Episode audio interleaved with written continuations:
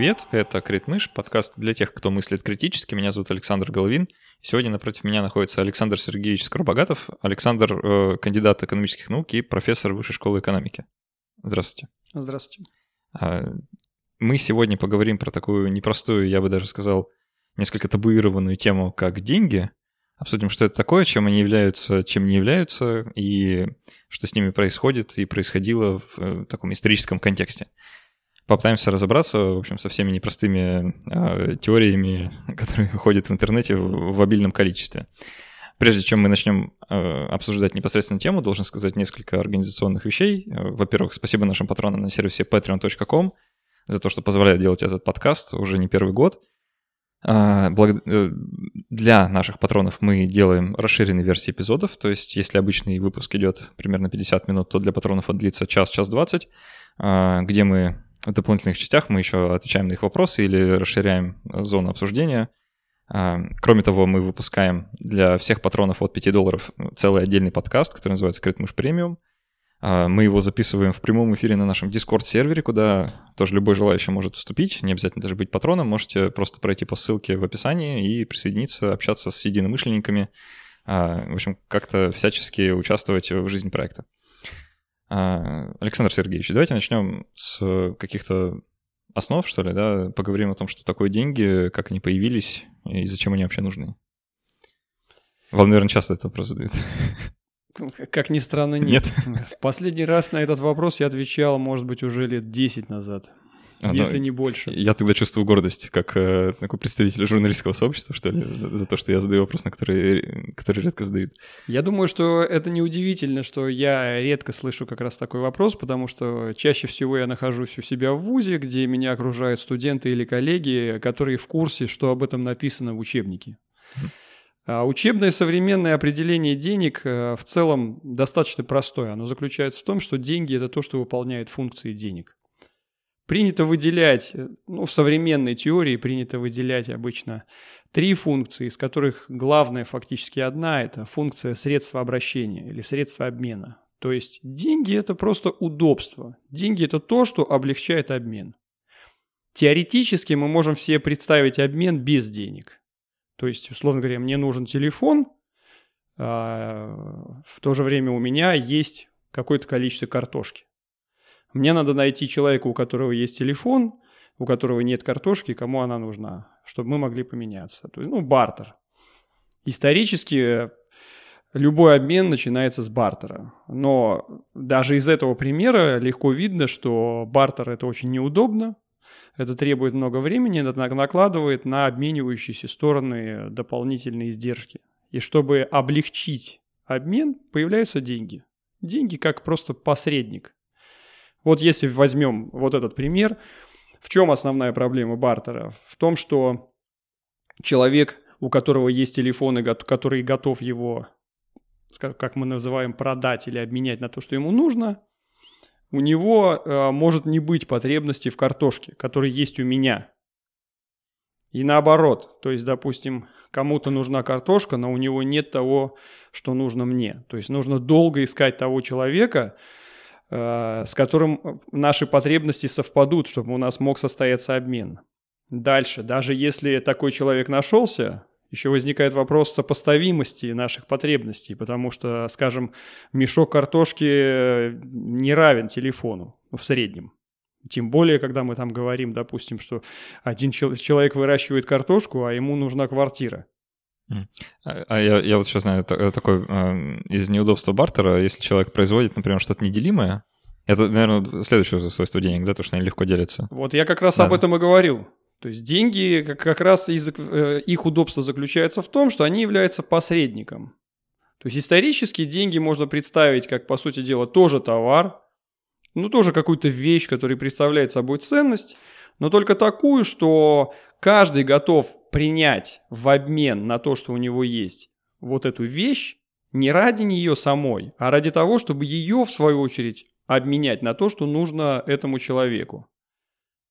То есть основное свойство денег изначальное, это прежде всего связано не, не, не с тем, что в них самих заключено физически, а оно проистекает из того, что находится в головах людей. Если мы завтра, например, признаем, скажем, чашки деньгами, не просто признаем, а люди просто будут готовы принимать их в качестве средства платежа, то они будут деньгами. И наоборот. То есть если вот то, что сейчас считается деньгами, там, в наибольшей степени, там, доллары, если вдруг теоретически представить себе, что из голов людей выветрилось представление о том, что это деньги, они не будут деньгами. А, мне кажется, это очень важная мысль, которая э, вроде бы лежит на поверхности, но часто про нее как-то забывают, что э, это наш какой-то такой общественный договор, э, что мы считаем э, деньгами и средством обмена в принципе, и что мы согласны принимать в, в обмен на свои товары и услуги. Э, давайте тогда поговорим, что исторически становилось деньгами на самом деле, то есть, ну, кроме чашек и э, долларов. Ну, э, э, часто в, в этом контексте говорят о золоте, как правило. Знаете, по поводу происхождения денег, вот отец политэкономии или экономической теории Адам Смит э, дал свое описание происхождения денег, которое является одной из жемчужин экономической мысли и которое повлияло очень сильно на, как ни странно, теорию эволюции. То есть это тот случай, когда общественная наука повлияла на естественную. Как он описывает происхождение денег? То есть это не такой процесс, что какой-то какой правитель говорит так, вот мы будем считать деньгами то-то. Это сугубо эволюционный процесс. В каком смысле? В том смысле, что конечный результат никто из участников не предвидит. То есть никто даже заранее не представляет, что из его и действий, и действий из других аналогичных действий вырастет тот институт, который в конечном счете, в конечном счете появится. То есть он просто заранее его никто не видит. Но также, кстати, как и в процессе эволюции, то есть э, вот эти виды эволюционируют. Ну, если э, мы признаем эволюцию в том виде, в каком есть, самом грубом, да, условно говоря, обезьяна не может представить себе, что она потом будет человеком разумным, э, создающим, вот, с который создал вот такую цивилизацию и все остальное. То же самое и здесь. Люди просто занимаются хозяйством. Люди делают то, что им выгодно на своем таком микроуровне, на своем маленьком уровне. Но если мы сложим действия всех этих людей, множество людей, то в конечном счете мы получаем нечто качественно новое, о чем люди даже не представляли. Вот это такой эволюционный процесс, который э, описан Смитом э, прежде всего в отношении денег. Он это описывает так. Вот представим себе, что все начинается ну, с того самого бартера, со всеми его неудобствами. Люди меняют то, что им не нужно, на то, что им нужно, при условии, если они нашли такого человека, если при, примерно со- соответствующие вещи более-менее эквивалентны. Дальше. Поскольку это очень неудобно, люди начинают искать возможность как-то облегчить для себя этот обмен. Как это можно сделать? Прежде всего таким образом. То есть, условно, опять же, у меня есть картошка. Я хочу эту картошку обменять на сапоги. Ну, например, я просто посмотрел, там, поспрашивал. Я вижу, что никто не готов взять у меня картошку в обмен. Но тогда я смотрю просто, а что вообще, в принципе, люди были бы готовы взять? Просто, ну хорошо, это, тебе не нужна картошка, а что бы, что бы ты взял? То есть этого у меня сейчас нет. Допустим, человек говорит, что он готов взять там шкуры животных. Один это сказал, другой это сказал. Тогда я уже начинаю думать, ладно, хорошо, если у меня будет возможность, я эту картошку обменяю на шкуры животных не потому, что они мне нужны, а только для того, чтобы потом обменять эти шкуры уже на то, что мне надо, потому что я заметил, что многие готовы взять шкуры в качестве платы, в качестве обмена. И так действует каждый. И вот о деньгах можно говорить в тот момент, когда представление о том, на какой товар следует обменять все, что тебе нужно в качестве посредника, совпадают. Угу. Ну, в истории я точно знаю, что есть масса примеров, когда и шкуры в том числе были вот таким деньгами, и рыболовные крючки, и там совершенно безумные предметы. В принципе, может быть все что угодно. То есть это, опять же, это вот такой вот эволюционный естественный процесс. Люди наблюдают друг за другом, и постепенно складывается нечто такого вроде эволюционного консенсуса, согласия. Хотя никто ни с кем, вот вы сказали общественный договор. В принципе, можно сказать, что это общественный договор, только договор, при котором никто ни с кем не договаривается. Потому что, говоря э, языком теории игр, Э, этот договор является результатом множества одновременных и некооперативных решений. То есть решений, которые не скоординированы. То есть один человек принимает решение, не договариваясь с другим человеком. И вот этих решений множество, тысячи, миллионы. И постепенно все вот эти решения, скажем так, э, движутся в сторону некоего понимания всеми людьми того, э, как в случае с деньгами, например, что является самым ходовым товаром. Когда все примерно это поймут, по большому счету вот уже и возникают деньги. Этот товар будет служить в качестве денег. Э, стоит тогда разобраться, как же так получилось, что э, самым ходовым товаром оказалось, э, оказались металлы. Э, ну, золото и серебро. А, мне почему-то вот всегда представлялось, э, так как у меня никогда не было во владении золота, да, я уже не, не с того поколения, э, не знаю, есть ли вообще еще люди, которые как-то это помнят, а, что это крайне неудобно. Вот, ну, а, меняться золотом. Ну, мне почему-то вот такое представление было, и в каких-нибудь фэнтезийных книгах до сих пор можно там встретить э, эльфийский народ, который, значит, там серебряными, золотыми, медными монетами пользуется, и кажется, что это какой-то страшный анахронизм, и очень нежизнеспособная система, э, но понятно же, что золото было выбрано как раз вот так вот этими людьми, да, эм, многими раз за разом, как э, средство обмена, и все как-то на этом, ну, все на этом установилось. Условно говоря, таким мировым рынком. Ну, вообще золото, мне кажется, это все-таки уже тот товар, который э, сравнительно поздно начинает использоваться в качестве денег. Более архаичные формы – это скот, это шкуры, которые я уже упоминал, mm-hmm. это зерно, это какие-то другие продукты питания или какие-то, ну, это могут быть какие-то камни, кости, что-то еще. Что касается золота, конечно, смотря с чем сравнивать. Если золото сравнивать с теми деньгами, которыми мы пользуемся сегодня, то да, конечно, это очень неудобно. А если сравнивать золото, допустим, со скотиной, то это огромный шаг вперед. Потому что золото, во-первых, оно делимо. Его можно как угодно делить, вот монеты. Это вот как раз тот самый пример делимости. Причем так, как тебе нужно. Это один момент. А второй момент. Золото обладает достаточно большой ценностью в силу своей редкости. Поэтому не, в случае золота э, не нужно возить с собой, например, или носить очень много денег, чтобы купить что-то большое.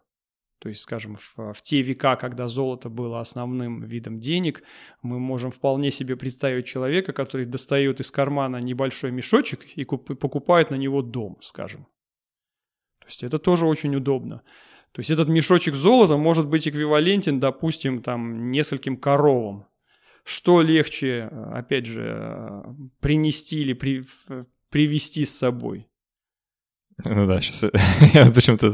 Э, мой единственный опыт общения с золотыми монетами — это в видеоиграх. Почему-то я, я сейчас вот подумал, что там, когда у тебя 10 тысяч монет, условно говоря, в кармане лежит, то сразу возникает вопрос, а как ты их носишь вообще, если их так много? Ну да, э, ну это вот еще одна да, из таких фундаментальных свойств денег, что его легко, э, должно быть легко обменивать. Ну, ну да. Легко обменивать, ну, обменивать, да, но э, э легко обменивать это вытекает из их ликвидности, а ликвидность, я повторяю, это то, что вытекает из просто голов людей, ликвидность в головах. Ну да, есть... ну, физически я имею в виду еще. А физически, прежде всего, делимость. Угу. А, хорошо, а, но как мы с вами из истории это знаем, да, что сейчас золотом больше никто не пользуется, и а, у, людей это уже не вызывает какого-то большого вопроса, почему, э, почему банкноты, да, или вот банковские расписки, а почему они перестали быть привязанными к, в принципе, золотому запасу или к кому бы то ни было эм, товару. А, а раньше это, ну, людей волновало, в том числе, я, честно, вот плохо знаю историю, а, как это все произошло, да, вот непосредственно отказ от золотого стандарта, э, знаю, что это в нескольких этапах, э, этапов происходило, но если бы вы могли в паре слов, как-то в паре предложений объяснить, почему так произошло, а зачем было отказываться от золота как средства обмена и а, к чему вот мы приходим в современности? Интересно то, что это тоже эволюционный процесс.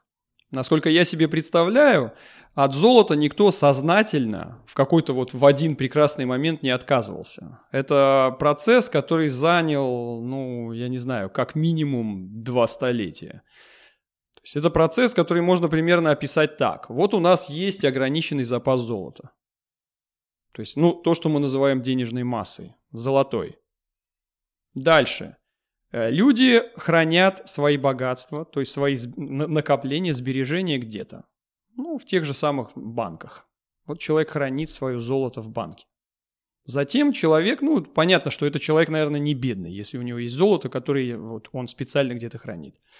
Дальше этот человек, предположим, э, решает что-то купить. Как правило, речь идет не о простом человеке, а, скажем, о купце, который какую-то коммерческую сделку заключает. Золото у него где-то там далеко, не под боком, не в кармане.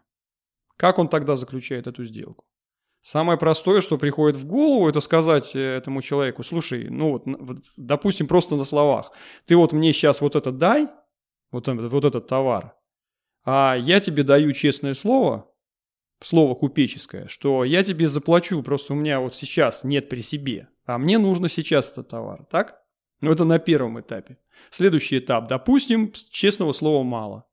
Хорошо, можно оформить документ, где мы напишем, что вот этот один человек другому дает товар, а тот ему должен столько-то денег, золотых денег. Просто документ. Так вот этот документ, по сути дела, и превращается в то, что позднее стали называть бумажными деньгами. То есть просто-напросто долговое обязательство. То есть изначально сама эта бумажка не является деньгами никакими. Это просто долг одного человека другому. Но при этом с этой бумажкой можно прийти в банк и обменять ее на золото. Ну хорошо, вот эту бумажку получил тот человек, который продал свой товар. И он сам, в свою очередь, хочет что-то купить. Опять же, он может пойти обменять э, эту бумажку на золото и дальше это золото выменить на то, что ему нужно.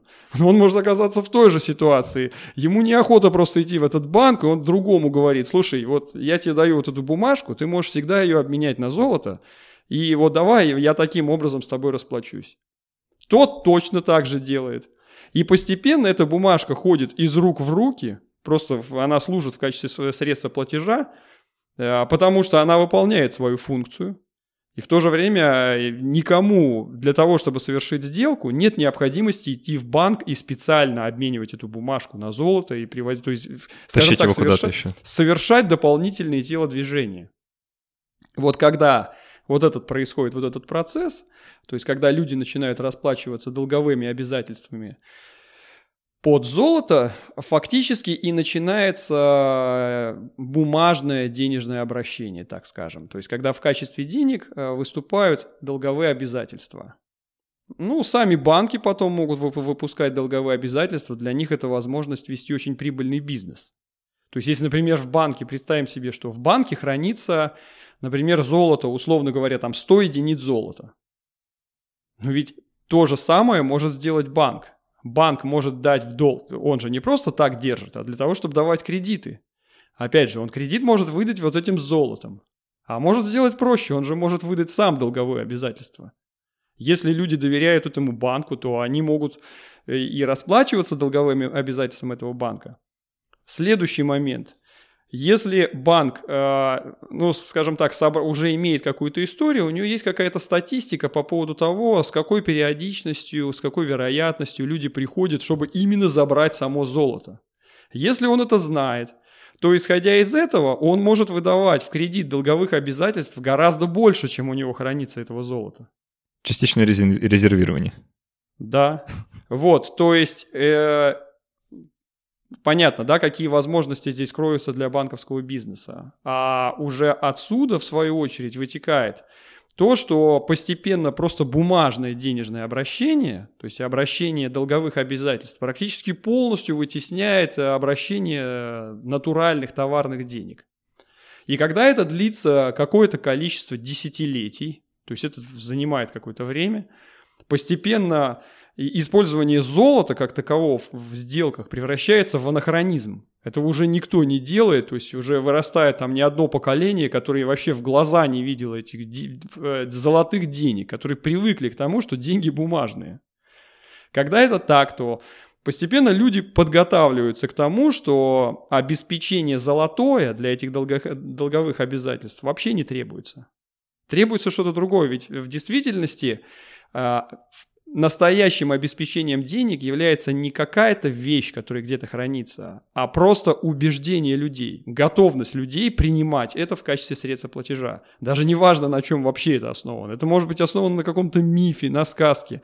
Это может быть основано... Вот мы можем, допустим, сказать, что вот есть некое хранилище, где э, хранятся несметные богатства. И вот это хранилище служит обеспечением для вот бумажек, которые мы сейчас здесь нарисуем здесь карандашом. Этого хранилища нет вообще просто на свете. Но если люди все в это верят, эти бумажки прекрасно будут служить в качестве денег. Э, правильно я понимаю, что вот э, тот момент, когда банк э, начинает выпускать вот эти долговые обязательства больше, чем у него есть золото в хранилище, он таким образом увеличивает предложение денег на рынке. То есть становится денег стало больше, чем было до того. И таким образом банк как будто бы создал деньги из воздуха. То есть вот денег не было, ну, средств обмена не было, и он сделал новые средства обмена, которые не были, ну, сейчас сказать, основаны на предыдущем средстве обмена, которое вот у него лежит в хранилище.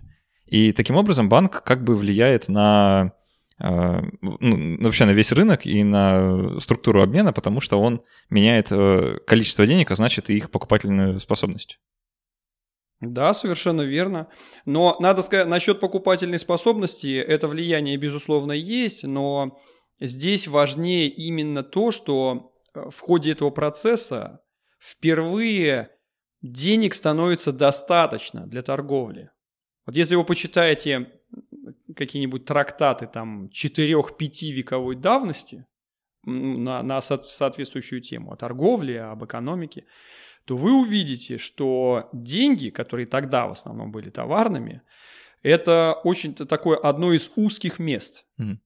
То есть торговля зачастую не развивалась, потому что денег было просто мало. То есть денег, которые признавались в качестве денег. То есть вот, э, в принципе, вот на тот момент можно было разогнать экономику просто за счет того, что, э, что просто денег стало больше. Неважно каких. Вот, кстати говоря, когда был открыт новый свет, и из, э, из нового света, ну и не только из нового света, конечно, из Азии стало поступать золото в Европу, прежде всего испанцы, португальцы, вот э, пошел поток золота. Помимо всего прочего, э, что это означало для Европы? Это означало увеличение денежной массы, золотой денежной массы.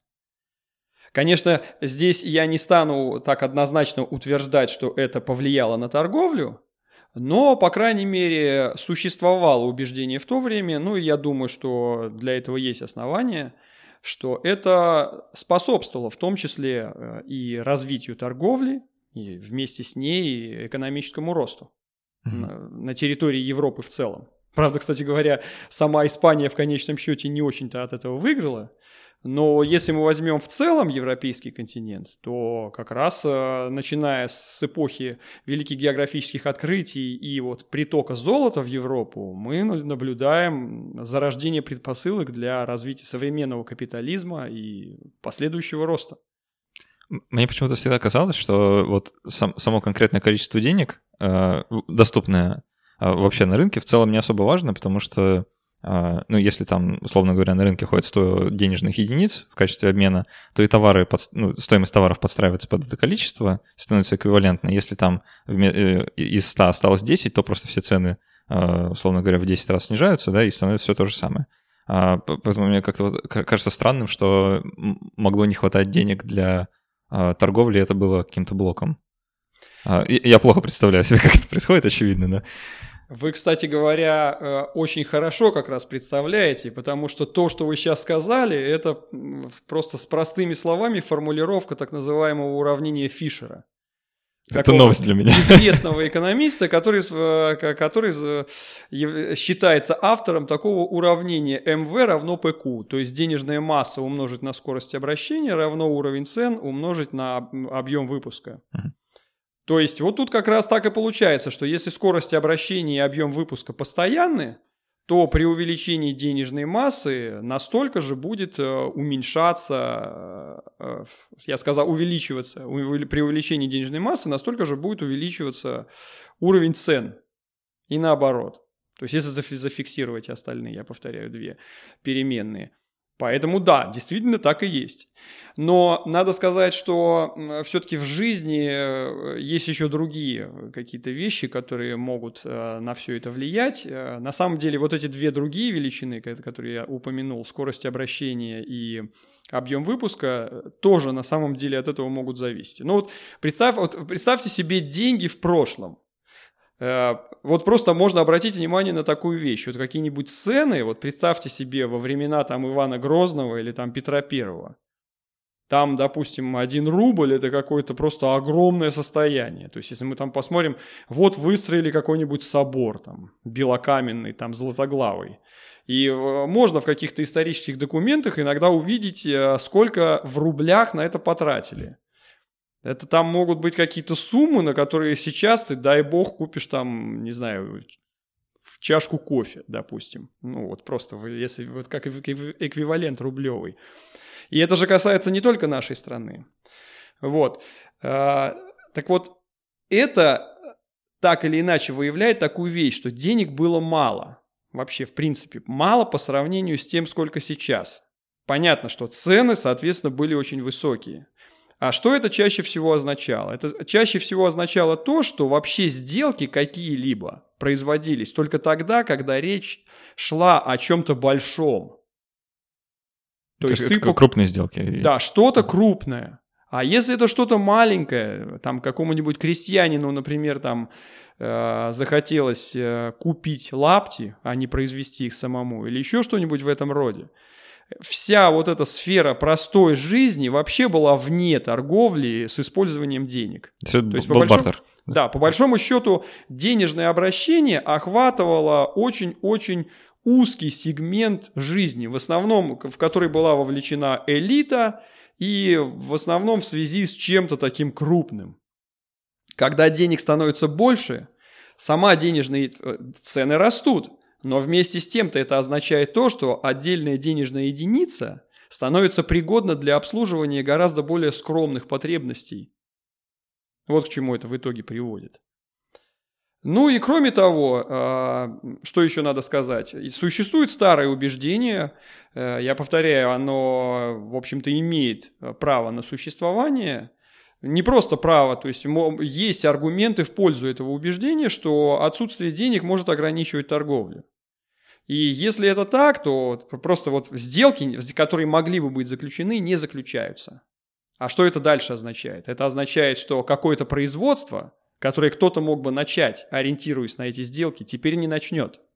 То есть уровень экономической деятельности оказывается ниже по сравнению с тем, каким бы он мог быть, если бы сфера потенциально взаимовыгодных сделок благодаря деньгам была бы больше. Mm-hmm. То есть вот такая взаимосвязь просто э, между вроде бы таким э, такой эфемерной вещью, как деньги, и реальное производство. А, э, правильно я понимаю, что вот этот процесс, даже два процесса, которые мы проговорили, что при увеличении денежной массы снижается, увеличивается цена пропорционально, и, при, и наоборот, при снижении уменьшается, это, соответственно, инфляция и дефляция? Да. И, и, или это какой-то гораздо Инфля... более... Инфляция, дефляция, да. Ага. А, вот просто тогда интересно поговорить немного об этом.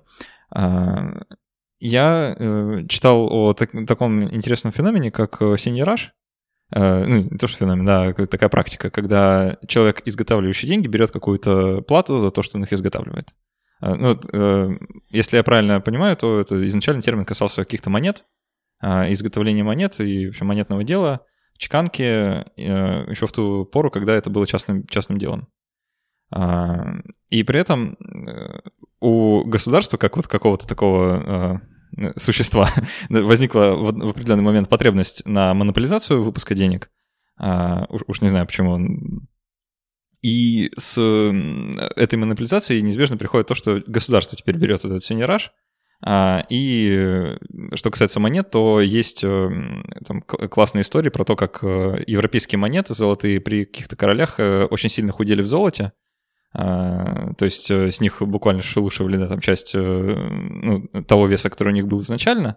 А, Причем ну, там не на, не на сотые доли грамма, да, а очень даже серьезно, там в половину, а то и в 90%. И это золото как бы оседало, оседало в кармане у короля, а, который ну, уже тратил как хотел, видимо. И таким образом как бы король тоже влиял на вот предложение денег на рынке, потому что люди-то не хотели обменивать эти монеты по старому курсу, а обменивали ну, как бы в соответствии с весом. А, и при этом, если король говорил, что нет, знаете, давайте вы обменивайте по-старому, а, то вот тут возникала уже такая странная ситуация, когда а, есть какие-то переоцененные деньги, и все это, ну, не, знаю, в моем понимании приводит там то ли к инфляции, то ли к чему-то, вот э, какой-то такой ситуации.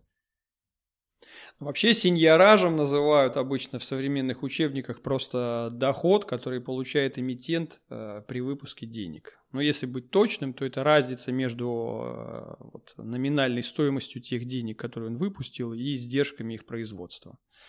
Ну, в принципе, это, конечно, можно отнести, естественно, и к золотому обращению, хотя там, наверное, разница будет не, не столь велика, как сейчас, потому что сейчас эмиссия денег э, вообще как правило, не предполагает никакого материального производства, это просто записи на счетах и все. Э, ну, даже бумажные обращения, да, там этих банкнот напечатали, там еще, там, не знаю, миллиард. Э, сколько стоит, то есть каковы издержки напечатать вот этих миллиард вот этих вот э, денег. Я думаю, они не, не столь велики, чтобы это вообще чтобы об этом можно было серьезно говорить. Конечно, в эпоху золотого обращения это была другая история. Понятно, что монеты стоили дороже, чем золото, ну, чаще всего, из которого они изготовлялись, но разница, конечно, была не столь велика. А другая вещь, о которой вы упомянули, за то, что там э, в эти монеты подмешивали какие-то другие металлы, то э, это называлось порча монет. Угу просто-напросто. И порча монет – это, да, распространенная практика в ту эпоху, когда золото и серебро использовалось в качестве денег, но по большому счету это та же самая инфляция, то есть в чистом виде. В принципе, сейчас, когда э, государство выпускает дополнительные деньги, оно занимается ничем иным, как порчей монет, порчей банкнот, как угодно, тех денег, которые у нас есть. Вот, давайте вот это, вот это поподробнее тогда, потому что не совсем понятно вот этот переход. Как портить монеты я еще могу представить, как можно портить банкноты путем их выпуска, вот это уже довольно странная конструкция. Это, это то же самое, это вытекает из того же самого уравнения Фишера, вот который вы упомянули. Денежная масса стала больше. При фиксированных прочих параметрах это приводит к росту цен. Рост цен означает, что деньги, которые есть у всех людей, становятся менее ценными, они могут меньше на них купить. Или по-другому, в этом же самом уравнении присутствует у нас Q, да, объем выпуска. То есть как раз а, если у нас, например, P, то есть уровень цен растет, а Q остается постоянным, то, соответственно, обменный курс, условно говоря, денег на товары, понимаете, да, меняется не в пользу держателей денег. Так вот, э, этот эффект происходит всегда, когда денег становится больше, неважно по какой причине, потому что просто записи на счетах новые появились, напечатали новые бумажные деньги, или потому что денежное обращение увеличилось за счет того, что э, в эти золотые монеты стали подмешивать дополнительные металлы. То есть, условно говоря, там было миллиард монет, стало 2 миллиарда. Хотя золото как такового а, столько же. А, вот это тогда тоже хочется поподробнее остановиться. Вот вы упомянули, что когда выпускаются новые банкноты, то все держатели, условно говоря, старых банкнот, они, ну, можно сказать, платят какой-то э, какой налог, да, вот он вроде как называется инфляционный налог, а, в некоторых источниках. Э, то есть это, по сути, такая плата за то, что ты пользуешься какими-то деньгами. А, но э, вот мне, правда, не совсем понятно, кто, кто получается бенефициаром как бы вот этого, вот этого процесса. То есть денег стало больше, и я как держатель этих денег потерял какую-то часть их ценности. Куда эта ценность ушла? Э, где, где она остановилась? Э, у кого она оказалась в итоге? Ну, естественно, она оказалась у эмитента. То есть у того, кто выпустил? Конечно. Mm-hmm. Ну вот, э, опять же, если в прошлом мы возьмем, да, тот, кто портит монеты, он и получает. Естественно. Ну, тут такая, а, ну, смотрите, представим себе такую вещь, да, что у вас, предположим, 10 монет. Дальше, что вы сделали? Вы взяли, например, расплавили эти 10 монет, добавили туда что-то малоценное, и из этих 10 сделали 20. Ваш чистый выигрыш 10 монет. Ну, за вычетом порчи, да, какой-то, это какой-то маленький процент, да.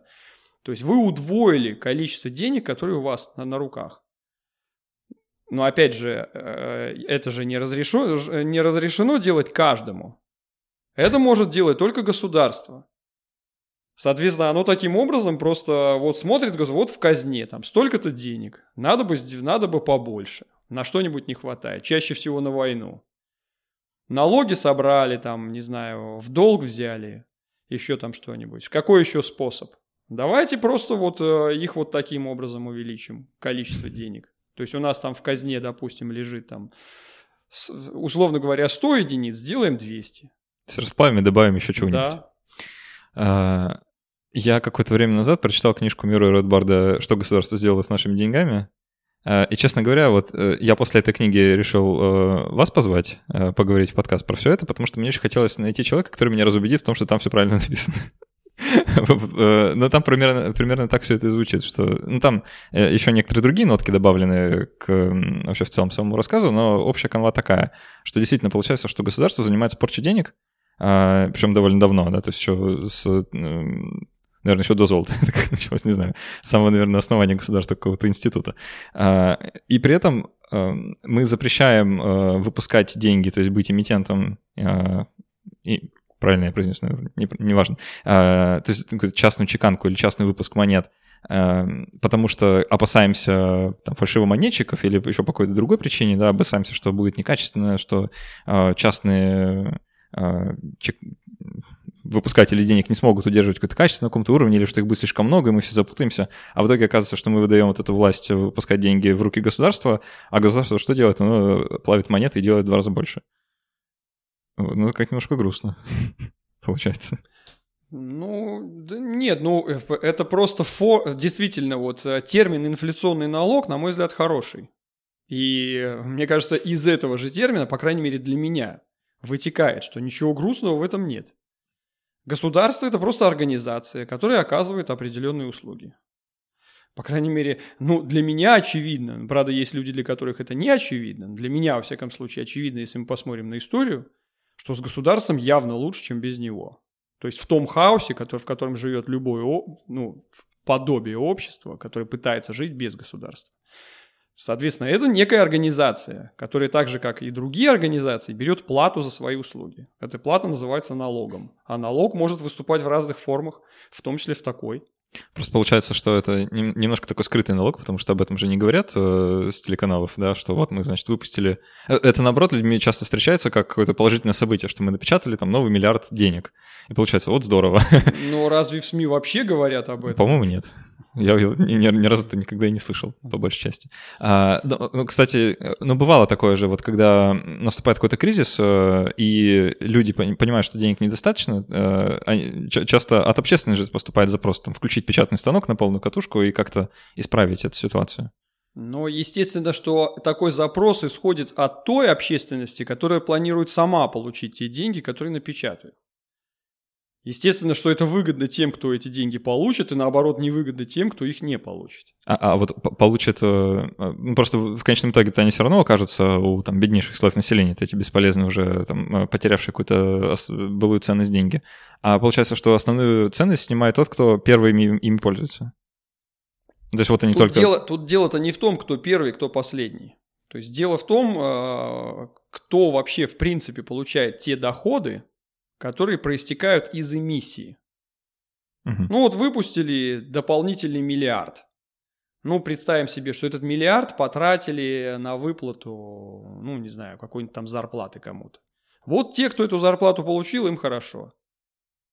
А те, кто от этого миллиарда ничего не получили, им плохо. Потому что то, что у них есть, стало менее ценным. Понятно, да, это все надо будет еще переосмыслить еще разок, мне кажется. Давайте тогда вот поговорим о чем во второй части нашего подкаста.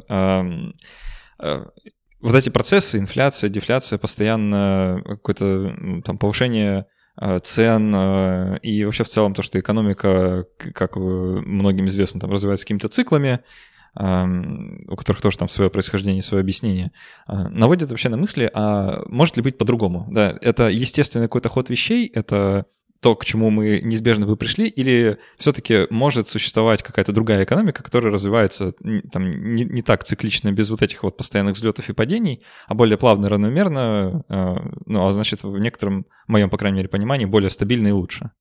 Э, возможно ли вообще э, существование денег без, э, без инфляции и без э, вот этих вот всех скачков? Ну, это вообще вы здесь э, говорите о немножко разных проблемах, но они, конечно, связаны, но все же это не одно и то же. То есть э, одна проблема – это деньги и инфляция, другая, пусть связанная, но все же другая проблема – это циклы при капитализме. И, как я понял, ваш вопрос заключается в том, возможно ли экономика без циклов. Ну да. Но опять же, если мы посмотрим на историю, то мы увидим, что в прошлом, в доиндустриальном обществе, в принципе, не было никаких циклов, с одной стороны.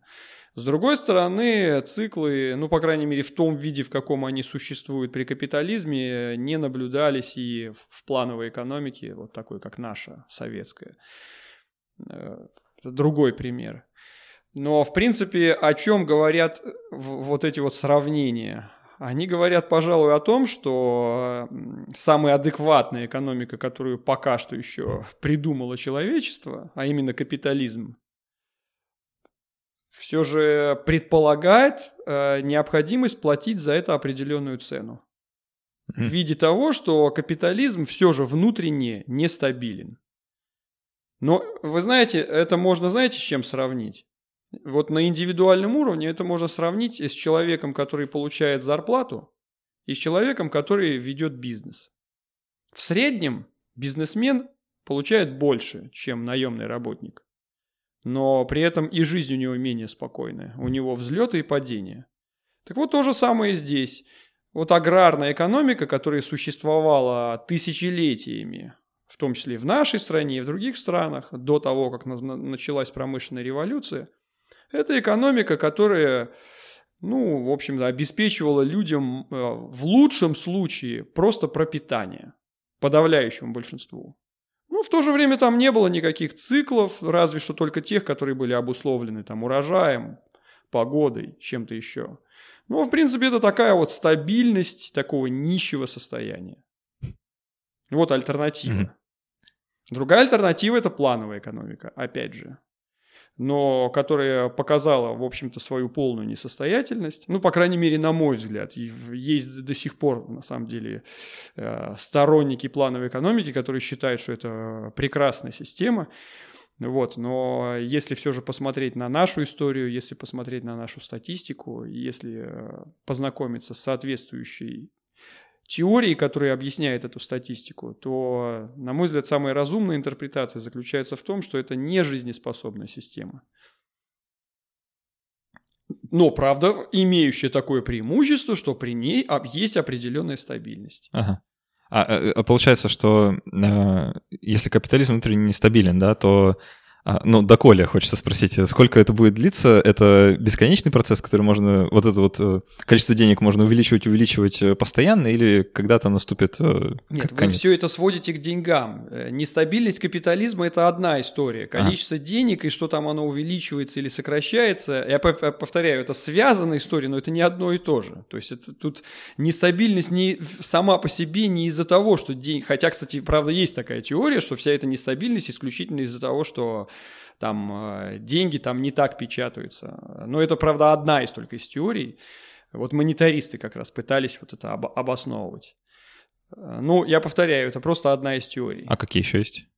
Ну, друг, другая, и, наверное, самая известная теория э, восходит к Кейнсу, ага. одному из, извест, наверное, самый известный, по крайней мере, на Западе экономист, который э, в том числе э, наблюдал Великую депрессию и э, под впечатлением вот этих событий э, предложил свою теорию, которую он изложил в своей знаменитой книге «Общая теория занятости, процента и денег». По крайней мере, он собственно, и вынес этот вердикт, что капитализм внутренне нестабилен. То есть это не просто вот когда кризисы происходят, кто-то виноват, там кто-то, да, или там какие-то шероховатости какие-то. То есть э, сама суть капитализма такова, что он внутренне нестабилен. Такова была, э, по крайней мере, это вывод, который следовал из его теории. И его теория как раз не предполагает, что в этом виноваты деньги. Uh-huh что их там кто-то не так печатает. Хотя, правда, его теория, э, из его теории делали вывод, что с помощью денег можно как-то подправить э, работу капитализма. А, так, ну а в чем тогда получается основная проблема? Но если мы будем э, следовать за Кейнсом, то проблема заключается в том, что капитализм вообще приводится в движение за счет спроса. Ну, вообще, в принципе, производство, да, любое. За счет чего? Потому что капиталисты планируют продать, ну, владельцы, как угодно, да, предприятий наращивают выпуск, обеспечивают занятость, потому что они ожидают, что они продадут соответствующую продукцию. Дальше, из каких компонентов складывается спрос, в свою очередь? То есть это потребление – ну, в современных учебниках выделяется больше элементов. Если мы возьмем саму теорию Кейнса, то он выделял, выделяет прежде всего два важнейших компонента – потребление и инвестиции. Так вот, ну, потребление – это отдельная история. Что тут важно? Инвестиции. То есть э, покупка товаров не ради потребления, а ради производства. И что здесь важно? Э, решение о приобретении инвестиционных товаров основывается на ожиданиях будущего. Ну, вы понимаете, да? То есть вы, допустим, решили купить станки. Ну или вот вы решили купить вот это оборудование, которое у вас здесь стоит, для того, чтобы записывать вот эти подкасты, допустим. Ну, я, правда, не знаю, какова коммерческая сторона вашей деятельности, но предположим, что вы это делаете ради этого. Если вы это делаете ради этого, то тогда все эти покупки вами сделаны, для того, чтобы потом их отбить, потому что вы продаете некий товар, но это только будет в будущем. То есть покупаете это, тратите деньги-то вы сейчас, а получить все это в обмен, выгоду за счет этого вы собираетесь в будущем. Значит, ваши инвестиционные решения основываются на ожиданиях будущего. Это первый важный тезис в, в теории Кейнса. Второй важный тезис заключается в том, ну это вроде бы как всем очевидно, что будущего никто не знает. Нет никакой рациональной научной основы для того, чтобы предвидеть будущее. И, конечно, можно выводить будущее из прошлого, и частично э, то, что происходит в будущем, вытекает из того, что было в прошлом, но все же достаточно в большой степени – будущее содержит в себе какие-то элементы нового, того, что никак не вытекает из прошлого. Там, не знаю, началась война. Ну вот возьмем простой вот 14 год, да, Э, там были события, которые никто не ожидал. Вот если мы возьмем, что происходило на фондовых рынках, где угодно. Вот курс доллара, допустим, изменился вдвое. Ведь никто же этого не ожидал. Это и произошло из тех событий, которые никак, ну, так или иначе, конечно, как-то можно связывать с прошлым. По крайней мере, предвидеть заранее это, как правило, никто не может. Так вот, люди принимают решение о том, чтобы тратить деньги сейчас, а получить отдачу от этого они собираются в будущем. На основании достаточно зыбких ожиданий, которые меняются все время. Понятно, и вот. это источник нестабильности. Вот это и есть источник нестабильности. Из-за этого инвестиции, в принципе, это нестабильные компоненты совокупного спроса. А из-за того, что этот компонент постоянно меняется, подвержен э, изменениям в, в обе стороны, то это и раскачивает экономику. Вдобавок к этому еще действует эффект мультипликатора. Это еще отдельная история, которая заключается в том, что, что в экономике все взаимосвязано. И эта взаимосвязанность приводит к тому, что, условно говоря, если я, например, э, купил, ну для простоты, если я, например, купил, э, не знаю, там чашку чая в кафе, допустим, за 100 рублей, то эффект для экономики от этого будет в разы больше. Больше, чем 100 рублей. Больше, чем 100 рублей. То же самое и здесь. Допустим, инвестиции, например, из-за каких-то неблагоприятных ожиданий будущего сократились на миллиард, а конечный эффект для экономики будет в разы больше. Опять же, негативный. Так же, как и, так же, как и позитивный. А откуда берется это умножение? Вот на примере чашки мне сейчас не совсем понятно. На примере чашки это происходит вот из чего. Я заплатил 100 рублей э, этому кафе. Выручка на 100 рублей больше. Дальше за счет этого кафе, в свою очередь, делает тоже какие-то расходы. А, понятно. И То так есть- далее. Ясно. То есть они делают инвестиции в будущее? Там, Не обязательно инвестиции, Ну, э, что- как, все что угодно, потребление и так далее. То есть это все в свою очередь питает спрос. Понятно. Да. А, давайте, может, тогда вот э, в самом конце обсудим, а, если у вас есть какие-то, ну вот как раз про будущее, да, которое невозможно предвидеть, но все-таки попробуем хоть какой-то прогноз дать. А, а что же произойдет э, ну, с основной темой нашей сегодняшней беседы с деньгами? А, как, изменится ли они еще как-нибудь, или мы в целом вот законсервированы в каком-то вот э, уже условно конечном состоянии, или произойдет еще, возможно, какая-то метаморфоза, которую стоит уже ожидать? Ну, есть определенные тенденции, которые мы видим в процессе, опять же, развития экономики, экономического роста и технологического прогресса. Есть несколько тенденций. А, Одна из этих тенденций уже давно была подмечена последователями Кейнса, которые себя называют посткейнсианцами.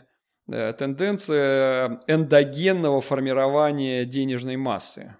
То есть что, что, что скрывается за этими страшными словами? Скрывается то, что э, деньги, скажем так, формируются и наоборот сокращаются э, в результате частных решений бизнеса, а не потому, что так решил Центральный банк. Это процесс, характерный для развитых особенно стран, особенно для США. За счет чего это происходит? Это происходит за счет того, что в зависимости от, потреб... от, от, от потребностей бизнеса в качестве денег то служат, то не служат те или иные активы. Ага. Вот вы, может быть, слышали о том, что э, в понятие денег включают так называемые денежные агрегаты. То есть там М1, М2 там и так далее. Нет, я сейчас не слышал. Ну, что такое денежный агрегат? Денежный агрегат – это просто те активы, которые считаются деньгами. Ну, вот вообще вот на, на, на на нашем таком вот простом уровне житейском, да, деньги это вроде бы то, что наши вот, то, что бумажки наши в кошельке. Но, правда, теперь уже стали распространены электронные платежи, уже э, теперь практически все ими пользуются. Ну и, по крайней мере, уже стало два вида денег. Мы все же уже различаем, да, вот есть бумажные деньги, а есть еще деньги на счету. И тем и другим можно расплатиться. Но дальше сами деньги, которые на счетах лежат, тоже разные. Ну, в принципе, даже вот те, кто пользуется, не знаю, там, допустим, Сбербанком, да, в, в этом в э, Сбербанк онлайн, например, можно там, вот у меня на таком счете, а теперь можно перевести там на какой-нибудь сберегательный счет, который приносит какой-нибудь процентик небольшой и так далее. Самих этих э, видов счетов может быть несколько. Еще кредитные, дебетовые, там как-то все вот это. Э, Но это отдельная история. То есть я просто хочу что э, этим подчеркнуть, что виды активов, которым пользуется даже самый обыкновенный человек, э, уже, скажем так, не сводится к одному виду денег. Не сводит, все это не сводится к одним бумажным деньгам. Это тем более так, когда речь идет о бизнесе. Существует множество на самом деле активов, которые в принципе можно использовать в качестве денег. Ну, не знаю, взять какой-нибудь пример. Ну, правда, это уже, конечно, достаточно низко ликвидный, но тем не менее, скажем, государственные облигации. Понятно, это, конечно, не деньги. Но легко представить себе, что в условиях нехватки денег для заключения сделок бизнес будет расплачиваться облигациями. Понятно, нет никакой проблемы принять государственные облигации в качестве средства платежа, потому что это очень надежные активы. Ну, как пример. Так вот, таких активов которые вроде бы и не деньги, но могут использоваться в качестве средства платежа тогда, когда денежной массы оказывается недостаточно для заключения сделок. Вот, вот, вот таких активов достаточно много. И к чему приводит их использование в качестве денег? К тому, что фактическая денежная масса, то есть, то есть те активы, которые используются для заключения сделок, она расширяется и сокращается в результате решений бизнеса, а не потому, что так решил Центральный банк. Вот о чем идет речь. Вот, вот это и называется эндогенным формированием денежной массы. Угу. А вот этот процесс, в свою очередь, прив- приводит к чему? Что в ходе делового цикла денежная масса растет, или сокращается, и тем самым это способствует тому, что колебания деловой активности становятся больше, и центральный банк э, не может полностью контролировать этот процесс. Это вот одна из вещей, которые происходят с деньгами. Ну, правда, это, конечно, началось не вчера. Это уже происходит как минимум лет 50. И, и к чему это приводит в итоге? Что становится больше вот этих вот э, активов, которые используются в качестве денег? Что просто... Э, это не то чтобы линейный такой а. процесс, понимаете? Эти активы были раньше. Речь идет о том, что просто э, вообще не... То есть в чем основная проблема Центрального банка? В том, чтобы просто определиться, что считать деньгами. Он может, например, решить считать деньгами, э, допустим, достаточно узкий агрегат. То есть, например, вот э, записи на счетах, вот, э, ну, в которые, вот то, что мы называем электронными деньгами, и наличность бумажную, да, допустим. И он будет регулировать только вот, вот этот денежный агрегат, только такую денежную массу. Предположим, э, с целью борьбы с инфляцией он, скажем, ограничил вот этот вот, сделал его достаточно, ну, условно говоря, маленьким по сравнению с потребностями э, бизнеса для заключения сделок. И тогда бизнес начинает пользоваться другими активами для, заключ... для заключения сделок. И вот эти другие активы, которые не входят в этот агрегат, фактически являются деньгами. Хотя с точки зрения того определения, которым руководствуется Центральный банк, это не деньги. Понятно. Интересно. Э, никогда об этом не слышал, честно, даже не догадался бы, что что-то подобное может происходить вообще. Э, ну, в данном случае мы причем еще говорим о развитой экономике, о суперразвитой финансовой системе и э, вот скажем так, процесс, который выходит из-под контроля Центрального банка за счет, вот, по, по сути дела, в том числе и прогресса в финансовых технологиях. Но нечто подобное мы наблюдали в нашей стране, но только это было связано с совершенно другими процессами. Вот вы, может быть, помните, что в 90-е годы э, было такое явление, как неплатежи, так называемые. Нет, я сейчас не помню. Само это слово обозначало не просто не платеж, что один другому не заплатил. Оно означало, что а, один другому не заплатил и значит должен. И вот этот долг использовался в качестве средства платежа. Понятно. Ну, вроде не в первый раз в, истории уже такое происходит, что долг используется в качестве средства платежа. Нет, ну мы как раз с этого начали, ну, когда да. говорили вообще о появлении бумажных денег, но в данном случае речь идет немножко о другой истории. В 90-е годы э, у нас государство проводило достаточно жесткую денежную политику чтобы ограничить инфляцию прежде всего. Мы прекрасно помним, что в 92 году, 93 у нас была гиперинфляция, когда только стали проводить э, рыночные реформы. Дальше государство стало сильно закручивать гайки с тем, чтобы инфляцию ограничить. И в принципе эта политика в плане ограничения инфляции была достаточно успешной, но только это привело к тому, что денег как таковых для заключения сделок Э, для бизнеса стало катастрофически не хватать. Из-за чего бизнес вернулся к старому доброму бартеру или вообще к всевозможным суррогатам. То есть, когда просто денег э, э, объективно не хватает, как это, не знаю, могло там быть при царе Горохе, условно говоря. И когда просто отсутствие денег стало тормозить развитие торговли. И тогда и стало использоваться в качестве платежа, по сути, все что угодно. А, Вроде стало понятнее. А, Александр Сергеевич, спасибо большое, что согласились прийти поговорить про такую непростую тему. А, мы будем постепенно заканчивать наш подкаст, но мы с вами еще продолжим общаться в нашем формате после каста или подкаста после подкаста, как мы его называем, а, где попробуем, наверное, еще поподробнее, может, про какие-то другие формы денег поговорить. А так, я думаю, что мы будем заканчивать. Спасибо еще раз, что пришли. Спасибо вам, дорогие слушатели, что были с нами. До встречи через неделю. Пока-пока. Да, до свидания.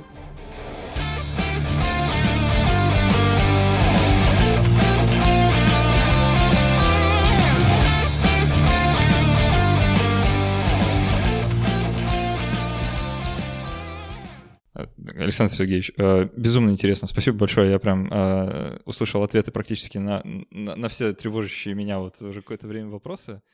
Э,